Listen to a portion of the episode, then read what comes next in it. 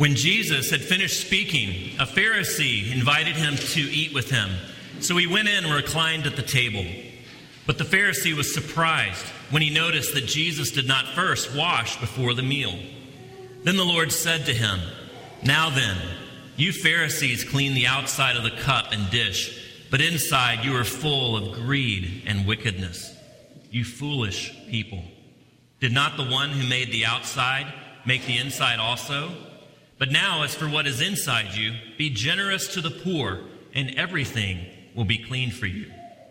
Woe to you, Pharisees, because you give God a tenth of your mint, rue, and other kinds of garden herbs, but you neglect justice and the love of God. You should have practiced the latter without leaving the former undone. Woe to you, Pharisees, because you love the most important seats in the synagogues and respectable greetings in the marketplaces Woe to you, because you are like unmarked graves, which people walk over without knowing it. One of the experts in the law answered him, Teacher, when you say these things, you insult us also. Jesus replied, And you experts in the law, woe to you, because you load people down with burdens they can hardly carry, and you yourselves will not lift one finger to help them. Woe to you, because you build tombs for the prophets and it was your ancestors who killed them. So you testify that you approve of what your ancestors did. They killed the prophets, and you build their tombs. Because of this, God in his wisdom said, I will send them prophets and apostles, some of whom they will kill, and others they will persecute. Therefore, this generation will be held responsible for the blood of all the prophets that has been shed since the beginning of the world from the blood of Abel to the blood of Zechariah, who was killed between the altar and the sanctuary. Yes, I tell you, this generation will be held responsible for it all. Woe to you, experts in the law, because you have taken away the key to knowledge. You yourselves have not entered, and you have hindered those who were entering. When Jesus went outside, the Pharisees and the teachers of the law began to oppose him fiercely and to besiege him with questions, waiting to catch him in something he might say. This is the gospel of Jesus Christ. Have you ever had a, a, very difficult conversation with someone over dinner or lunch or a meal? I'm sure that you have. Or known that someone's going to have a difficult conversation with you and you're driving to the appointment and you're jittery, you're nervous, and of course, most of us have been on both sides of this equation, and neither are e- easy. You get to the appointment and you, you make small talk for as long as possible, trying to stave off the inevitable challenge, the inevitable conversation that's going to happen. And then the moment comes, and either you or they lay it on the table, and you get uncomfortable and you get fidgety. You want to leave. Maybe you even get mad. But what do you do afterwards? After you kind of cover that subject matter, after they've kind of had their way or you've had your way and you're saved, do you just start shooting the breeze again? Does it become comfortable all of a sudden? Do you try and make a joke to kind of get past that, get through it, get, get this difficulty behind you? Or do you just pay the bill and get out of there as fast as you can?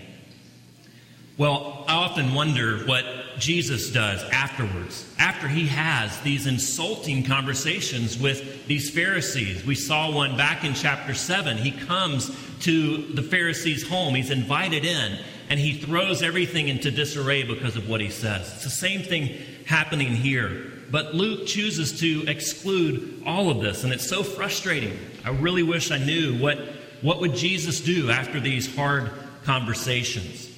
He consistently ruins dinner parties. He gets invited to people's home and then he insults them. What happens next? Well, it's obvious that the Pharisees were incensed. It says that they began to plot to, to catch him. But he doesn't tell us were they embarrassed? Did they fidget in their seats? Did it just go silent and no one said anything else? What happened next? We don't know. But we do know that once Jesus eventually left, that they began to plot his downfall. They began to scheme for his destruction. Maybe you've experienced one of these dinner conversations that's been so bad that the relationship has never been able to recover from it. And that's what this is. That's what this episode is portraying. Jesus, here, by insulting the religious leaders, has sealed his fate. And we're going to look at this passage just from this perspective.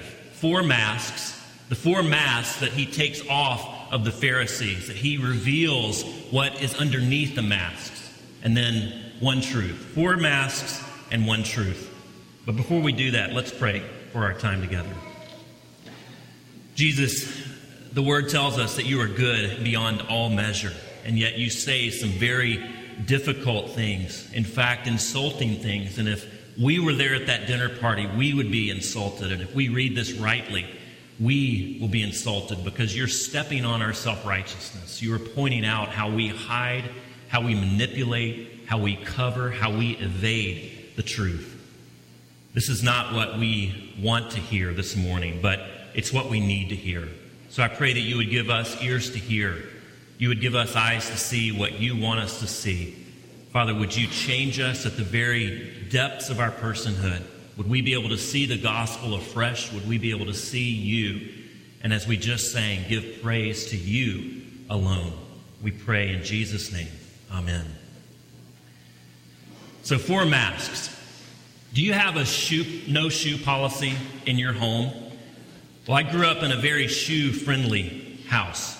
And I don't remember anyone, my parents, my brother, certainly not me, walking around our home without shoes on, walking around in socks. It's not what I'm accustomed to, but I don't really like feet all that much. And I don't really like socked feet, like those even less. Socks are like little underwear for feet, as far as I'm concerned. So I have always have on shoes, even when I'm just hanging out watching TV. Katie will tell me, get your shoes off the couch. But I don't take them off so I can be comfortable. I usually just keep them on. Uh, it's more comfortable. I don't like stubbing my toe. I don't like seeing my, shoe, my feet in socks. And who knows, I might need to go outside or fight off a defender, an intruder, or escape a, a zombie apocalypse. Who knows? You need to be prepared, and you can't do that in sock feet. But if I go to your house and you have a no shoe policy, I'll take my shoes off because that would be impolite. That would be rude to you to disobey the house rules. I'm going to take my shoes off. I certainly don't want to get your very nice carpet marked up with my dirty shoes. But Jesus goes into this home and he keeps his shoes on.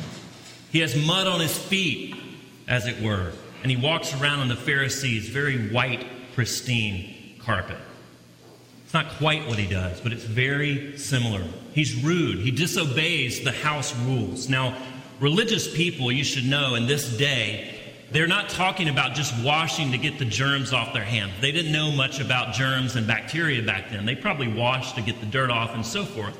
But this was a ritual washing that Jesus was expected to do and that he forego, that he did not do.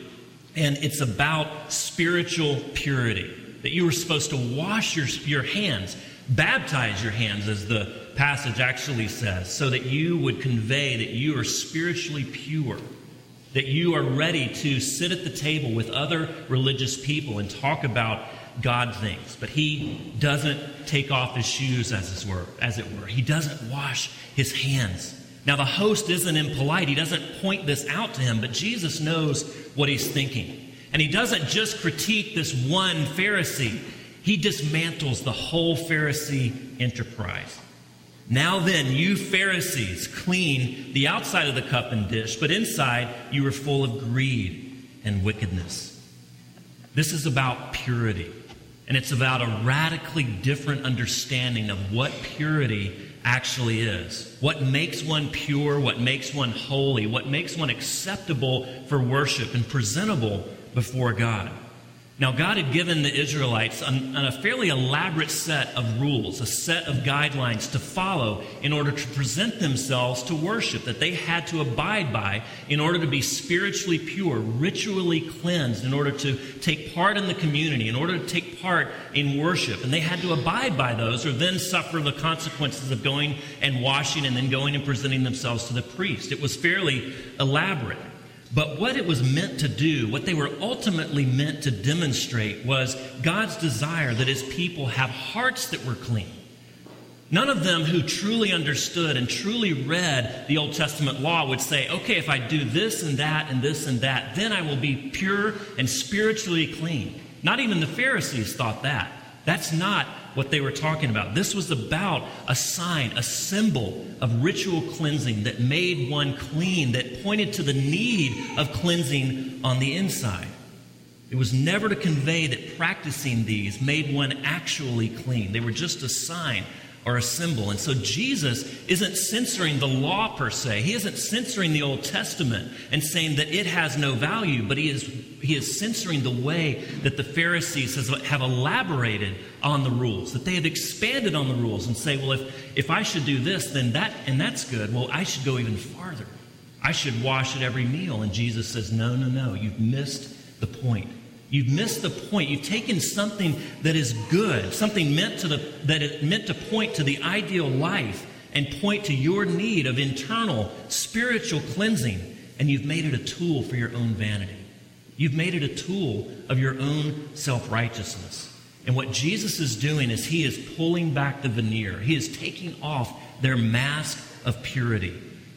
What he is saying is, Pharisees, you wear a mask of purity that hides the fact that you have a heart that doesn't value the very thing that the purity laws were supposed to point to. You've missed the point entirely. He says, though you are very careful, though you are very courteous, though you are very ritually clean on the outside, inside, you are full of greed and wickedness. You foolish people. You've misunderstood. Did not the one who made the outside also make the inside? Don't you know, Pharisees, that what God is trying to drive home with these laws, what he wants is a correspondence between the outside and the inside. What he wants to see is what you promote, what you talk about, what you advertise about yourself is corresponding with a changed heart with a heart that loves what the purity laws pointed to to begin with, with a heart that loves justice and mercy, that loves God, that there's a correspondence between those two things. Now, the Pharisees have gotten a bad rap because they didn't think as basely as just, if I do this, then God will love me. What they were talking about, what they were interested in, was a community that was made pure. They were wanting to bring the, bring the Messiah in by having a kingdom, by having a community that was so pure, that was so cleansed of, of evil, that God would say, okay, now is the time. That was the basics, basis of the, the, the Pharisees' enterprise. Now, notice the words that Luke uses, that he assigns here. There's a fool or fools, and there's a Lord.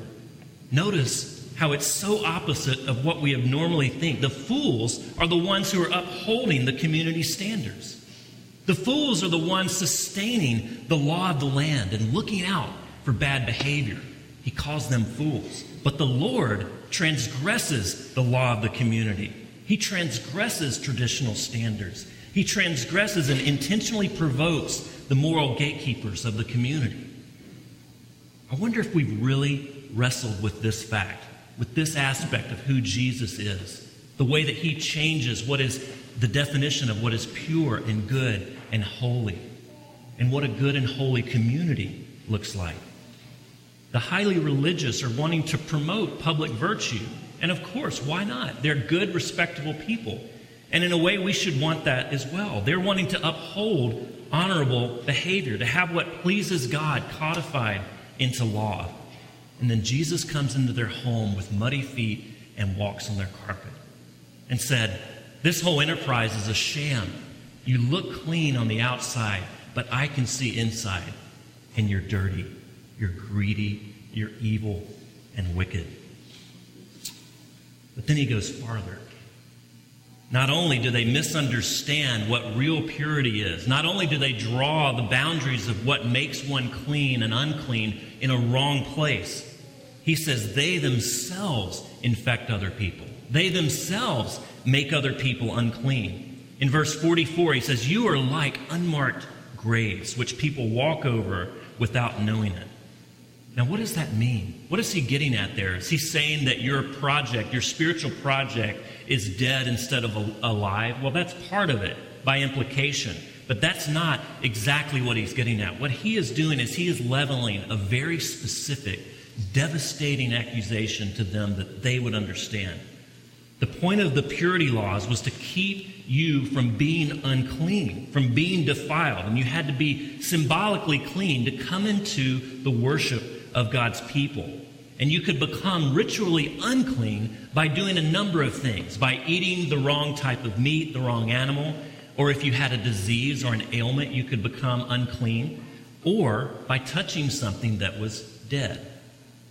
Now, this seems fairly archaic and strange to our ears, but what God is doing is using something very practical, very real life concepts to enable people to see their sin to see how they could never earn standing before God. And what he is telling the Pharisees is that not only have you missed the point, not only are you drawing the boundaries in the wrong place, not only that, but you've become the very thing that you're trying to avoid. You've become the dead person. And when anyone encounters you, they become unclean. It's devastating. He takes off their mask of purity and says all of your ritualized behavior amount to nothing, zero. In fact, they're a negative because they belie what lies at your heart. First of all, he takes off their mask of purity, then their mask of devotion. Woe to you, Pharisees, because you give God a tenth of your mint, rue, and all other kinds of garden herbs, but you neglect justice and the love of God. You should have practiced the latter without leaving the former undone. Now, Jesus continues to drill down into this idea of purity and what makes one clean. And he chooses this issue of almsgiving. Now, almsgiving, it doesn't correspond exactly with what we consider giving to charity or even a tithe. It wasn't giving to a cause or a donation necessarily, but it was an expression of genuine solidarity with the poor and the needy. It was saying, as you gave, that I am just like them that I deserve nothing before God and I give to, poor, to those who are in poverty because I was once in spiritual poverty and God made me rich. It is giving a sign of, of social solidarity with them. In other words, it's embracing those in need as if they were part of your very own family. If they are part of your, as if they were part of your group. The purpose was to do justice. Almsgiving was to bring justice forth. It was to bring what God wanted to bear on the community, to put what was gathered in the hands of the few into the hands of the entire community, to provide, first of all, for the Levites, that the tithe went to what would now correspond with the church that the tithe went to support the church, the work of the religious establishment, the community, so that God's purposes could be brought to bear on that community. And then, secondarily, they supported the needs of the poor, the alien, the orphan, and the widow. But what does this part about rue and mint and garden herbs get at? What does that mean? These were not required to be tithed on. You see, the Pharisees at that point had written additional laws, and they had gone beyond what God had said needed to be tithed on. And it said, well, if this is good, we need to tithe on this and that and all of these extra things. Giving to them, almsgiving, was no longer about bringing in justice, about collapsing that distance between the rich and the poor, between, in, in fact, them and other people. But it was done to differentiate them from the rest. Billy Graham tells the story of sitting in church and the, um, the offering plate comes by and he takes out a bill which he thinks is a 10, but it's really a 20. And he puts the 20 in the offering plate and then he realizes his mistake and he goes to reach and grab it back so that he can exchange it. And Ruth, his wife, slaps his hand and he says, What? I gave a 10 and a 20 instead of a 10. And she says that, Well, I, he says, I meant to put in a 10. And she says, In God's eyes, it is a 10, Billy. Jesus strips off their mask of devotion that's hiding a greedy, wicked heart. And then he takes off the mask of self importance. Woe to you, Pharisees, verse 43, because you love the most important seats in the synagogues and respect, respectful greetings in the marketplace. Now, we should see that, that woe is not strictly a curse. He's not simply cursing them. What he is saying to them is, Pharisees, I am deeply troubled for you. I fear the direction your life is taking. I fear the coming judgment that is coming upon you for the way that you are thinking and living. And your propensity to advertise yourself shows that you're missing the point. The laws, as they were written, were meant to draw you, Pharisee, away from yourself and into God's arms. They are meant to draw you to lose yourself in the worship of God, to displace yourself on the throne of life, and to reckon God now as your new Lord and new king. That's the purpose of the law. And if you're following the law and it doesn't do that, then you're doing it wrong. It's as simple as that. What the Pharisees were doing was they were busy securing their own honor. They were busy being the center of attention, using the mask of self importance to hide their own deficiencies and insecurities. How much of your life is given to this? How much energy do you give to your own self promotion, either in real life or on the web? How much energy do you give to making sure people know that it was, it was you and not your spouse who cleaned the kitchen? It was you who graduated from that elite institution. It was you who heard the cool new band first. It was you who voted for the person who was the winning candidate how much of your time, your mental energy, how much of your heart is given to those things, to self advertisement, to securing the best seats in the house. When we see these practices at work in our lives, it's not just ugly, it's telling us something about ourselves. It's telling us something about what we believe to be significant about us. It's telling us something about our insecurities. Pride and self important are normally masks that we use to hide things that we feel ashamed about, things that we use to hide uncertainty about our lives, things that we don't like about ourselves. And it shows that in that area, at least, that Jesus' message, that his gospel, that his free offer of salvation hasn't sunk down quite deeply enough. He takes off the Pharisees' mask of self importance. And then finally, the mask of evasion, that he strips away the mask of evasion. One of the experts in the law answered him, Teacher, when you say these things, you insult us also. Jesus replied, And you experts in the law, woe to you too, because you, had, you load people down with burdens they can hardly carry, and you yourselves will not lift one finger to help them. Woe to you, because you build tombs for the prophets, and it was your ancestors who killed them. So you testify that you approve of what your ancestors did. They killed the prophets, and you build their tombs. He's not saying here that they're directly responsible for their parents' sins. What he's saying is that you're no different than them. You are just like your parents. The sins that infected their lives infect yours as well. They killed the prophets and ignored their message, and you kill the prophet and ignore his message. The lawyers were supposed to adjudicate justice.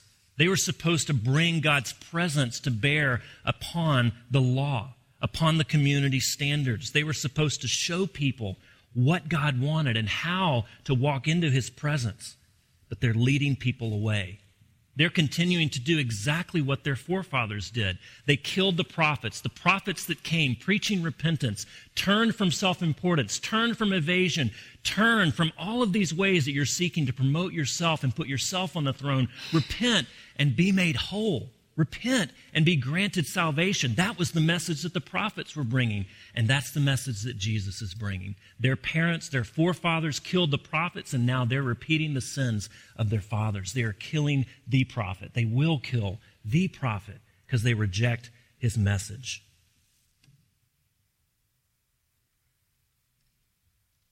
Now, one truth.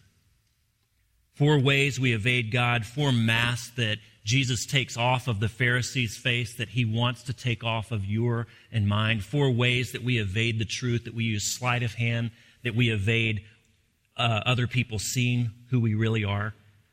And then there's one truth. One truth. You remember Ted Haggard? Ted Haggard, a few years ago, uh, was in the news quite a lot.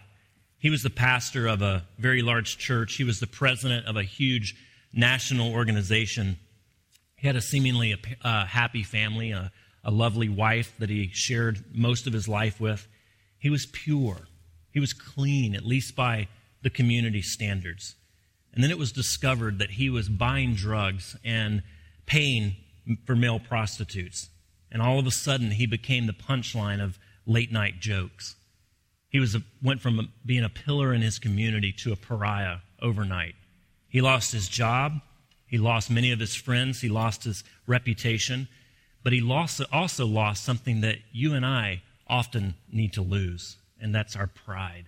That's our illusion of control over life, an illusion that we can manipulate God by our own behavior.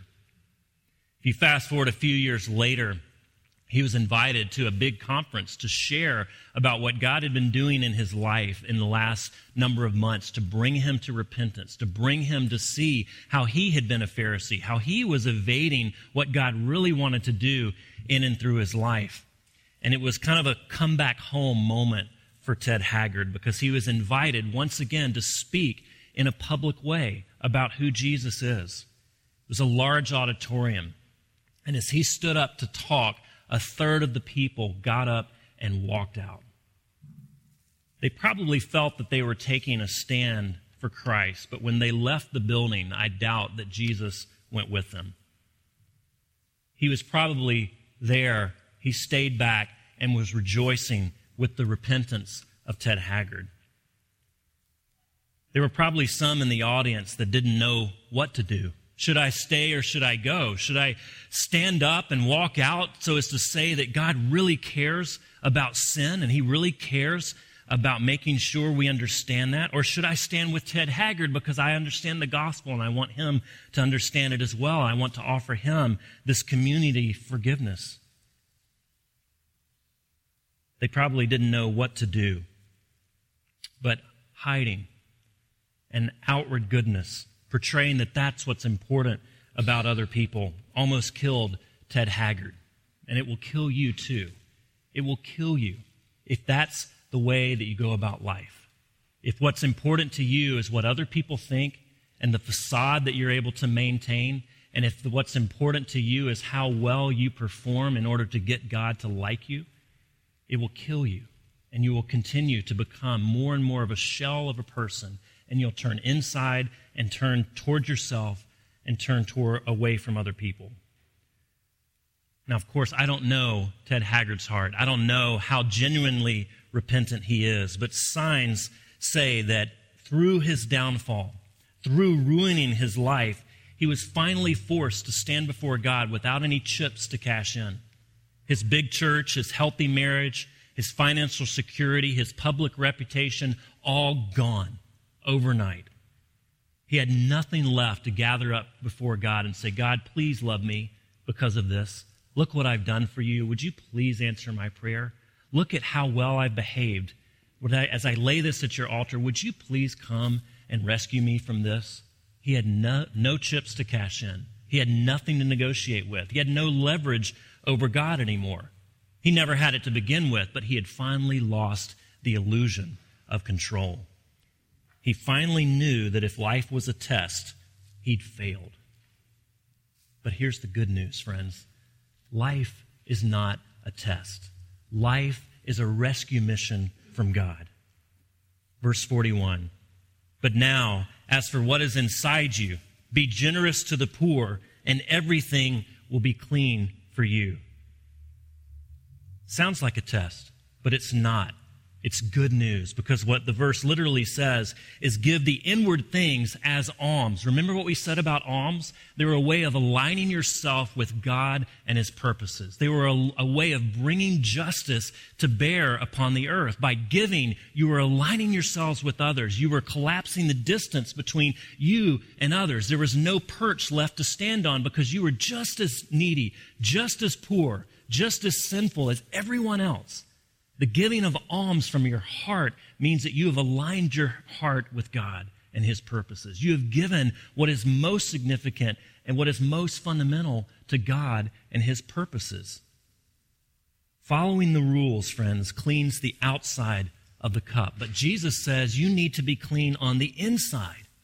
By giving alms of your heart, you are saying, Jesus, cleanse me. I want to be made clean. I can't cleanse myself. I can do a pretty good job with the outside cup, but it will kill me and collapse me on the inside. I need you to make me clean. I need you to make me new from the inside. Therefore, when I do give to the, to the poor, it is out of an overflow. It is because I am so thankful for what you have done in my own heart in ending my spiritual poverty. What Jesus is saying is align your heart with me. Give your heart over to God, and everything else will be made clean. I will make you clean, Jesus says. Nothing you can do can cleanse yourself, but I can make you perfectly clean. The commands of God are not a test. They're not a trial that you get through and then God approves of you and He claps for you and He pats you on the back. That's not what they're there for. They're part of the rescue mission. Not only do they show you how to live, how to live in a whole and a healthy way, but they also point to you, point you to your need for cleansing, point me to my need for cleansing.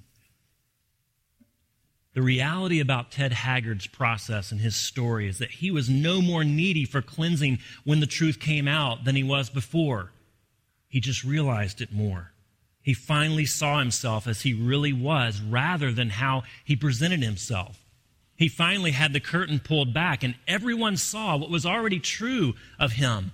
But he was so good at keeping up a facade. And I bet you are too. And I am as well. And what Jesus says is, please let me take off that mask. Let me pull back the curtain. Let yourself be seen for who you are. You can spend the whole life, your whole life cleaning the outside of the cup, wearing masks, keeping secrets, but it'll make you sick and dead inside. But bring your secrets to Jesus and he'll make you clean. He doesn't love the pure version of you. He doesn't love the future version of you. He doesn't love the version of you that will happen once you get your act together. He created you to be who you are and loves you in the moment if you will let Him take hold of you. Give to the poor because you were once poor. Be content with the humble place because Jesus has given you the best place. He has invited you into the very presence of God. Repent and believe the gospel because it will make you free. Let's pray. Father, we thank you for these hard words, and I pray that they would sink in in all of the ways that we need them to. I pray that you would not only show us our sin, but you would help us to repent. Father, take the little seed of repentance, the little seed of earnestness, and would you turn it into something greater? Would you use it to truly change us, change us, to bind up what is broken, to give us a heart and mind that is after what you are after in our own lives and in the lives of others and in the lives of our community? We pray in Jesus' name. Amen.